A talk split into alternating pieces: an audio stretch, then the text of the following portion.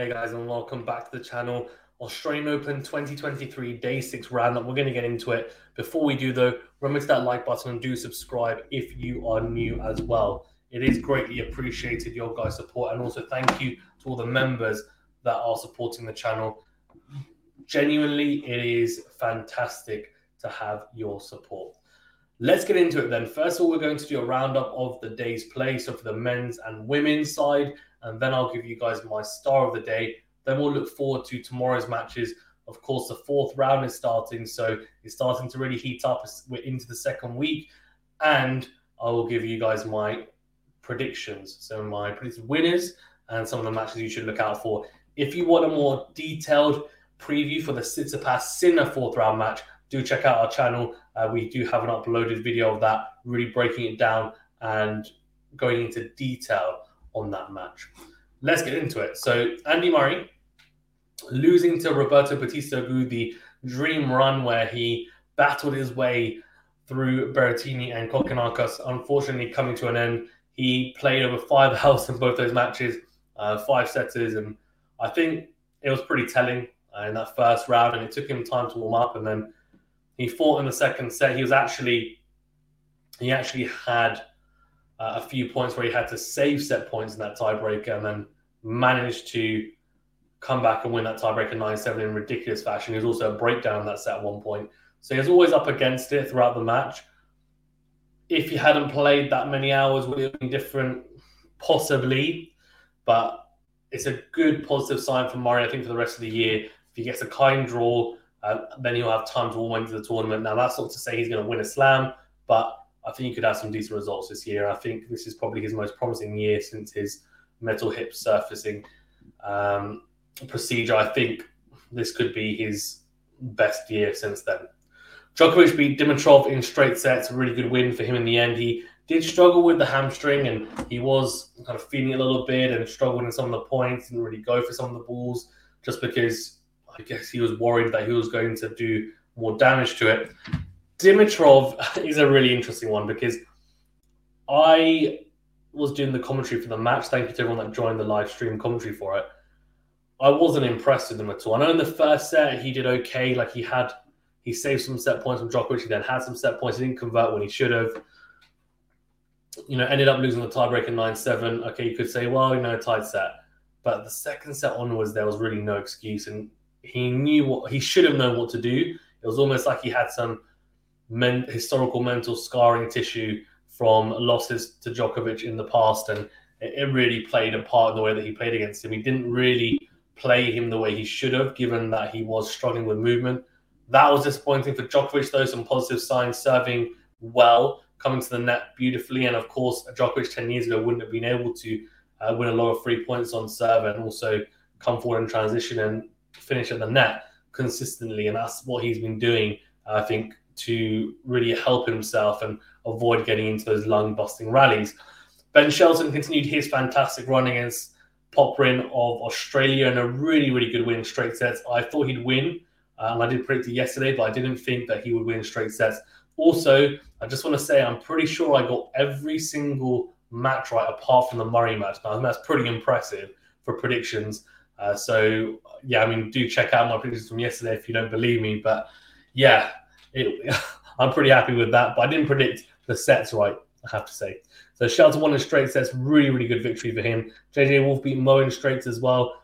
I mean, these are some career best performances from these players, and the Americans are really on the charge on the on the ATP side. Sorry, even uh, Tommy Paul beat Brooksby in straight sets, great win for him. Look at that 6 1, 6 4, 6 3, really, really comprehensive. Alex de Minaur, also comprehensive. Uh, a tiebreaker in the first set, but won at 7 love. But then look at that 6 2, 6 1. He'll play Novak Djokovic in the next round. Can he prove the toughest test yet with the Australian crowd behind him? You'd hope so, but we'll see. Holger Rune beat um, Burn straight sets. Good win for him, and he marches on and he keeps on looking more formidable uh, than many people might think. So, yeah, very interesting. Uh, Rublev beat Evans in straight sets as well. I have to say, very, very good from Rublev, and uh, Evans is a tricky customer, so that's an impressive victory. On the women's side, uh, Linette beat Alexandrova. I predicted that in straights. Caroline Garcia won in three sets.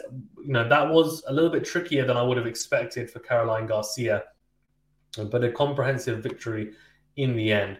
Sabalenka beat Elise Mertens in straight sets. Good win for Saba. And Fruhvirtova beat Vondrasova in three sets. Again, predicted that. Again, a very impressive performance. And Zhang beat Volynets in straights. Bencic beat Giorgi in straight sets. And Pliskova did the same to Gracheva.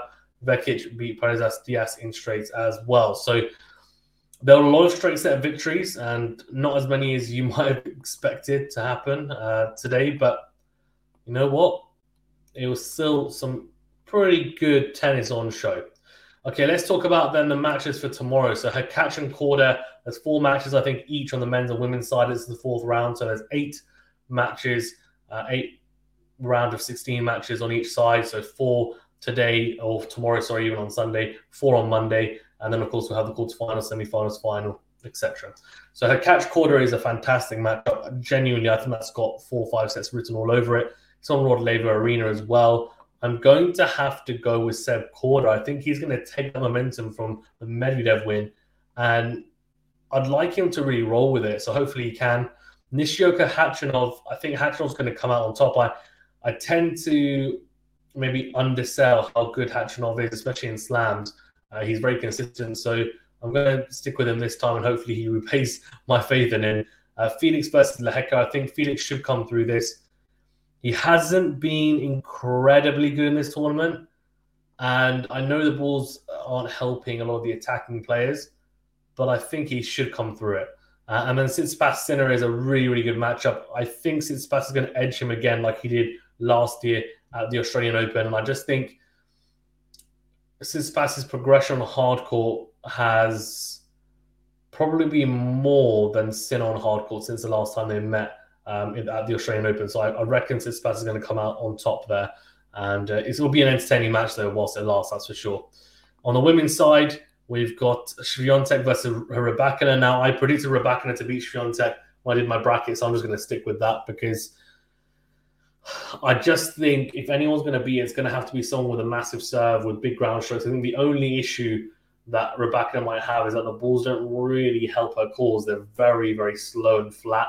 The courts are quick though, so uh, I don't know. Uh, it's a difficult one, but I'm going to go with Rybakina. I think Swiatek is, of course, the clever choice, smart choice. Coco Gauff to beat Ostapenko, in my opinion, in three sets. And Pegula Krejcikova I think Pegula's been playing so well. is a very wily customer. It's got three sets all over it, hasn't it? I'm going to go with Jessica Pegula to beat Krejcikova in three. Azarenka to beat Zhu in three as well. That's what I'm going with. That's what I'm going with. I'm not sure, you know. I'm not sure. I'm really not. I, am going to go with it. I'm going to go with it. Okay. Then, in terms of our player of the day, there's a lot of people we could pick. Ben Shelton's a shout. We've got uh, JJ Wolf, Tommy Paul, uh, Andre Rublev. On the women's side, uh, there's some really good wins, of course, for Linette, Caroline Garcia, Fruhvirtova, Sabalenka. Um, I'm going to go with Fruhvirtova because she's so young and to beat her compatriot Vondrasova, who's so experienced in three sets, to me shows a level of maturity that not many people her age have on the tennis tour. And it's very impressive to see. And she's very talented. I'm very excited. I'm saying very a lot. I'm extremely excited about her progression this year. So I'm going to go with Fruhvirtova as my player of the day. Let me know what you thought of the day's play and which matches are you looking forward to seeing tomorrow. Thank you very much, guys. Stay safe and well. We'll see you on the next video.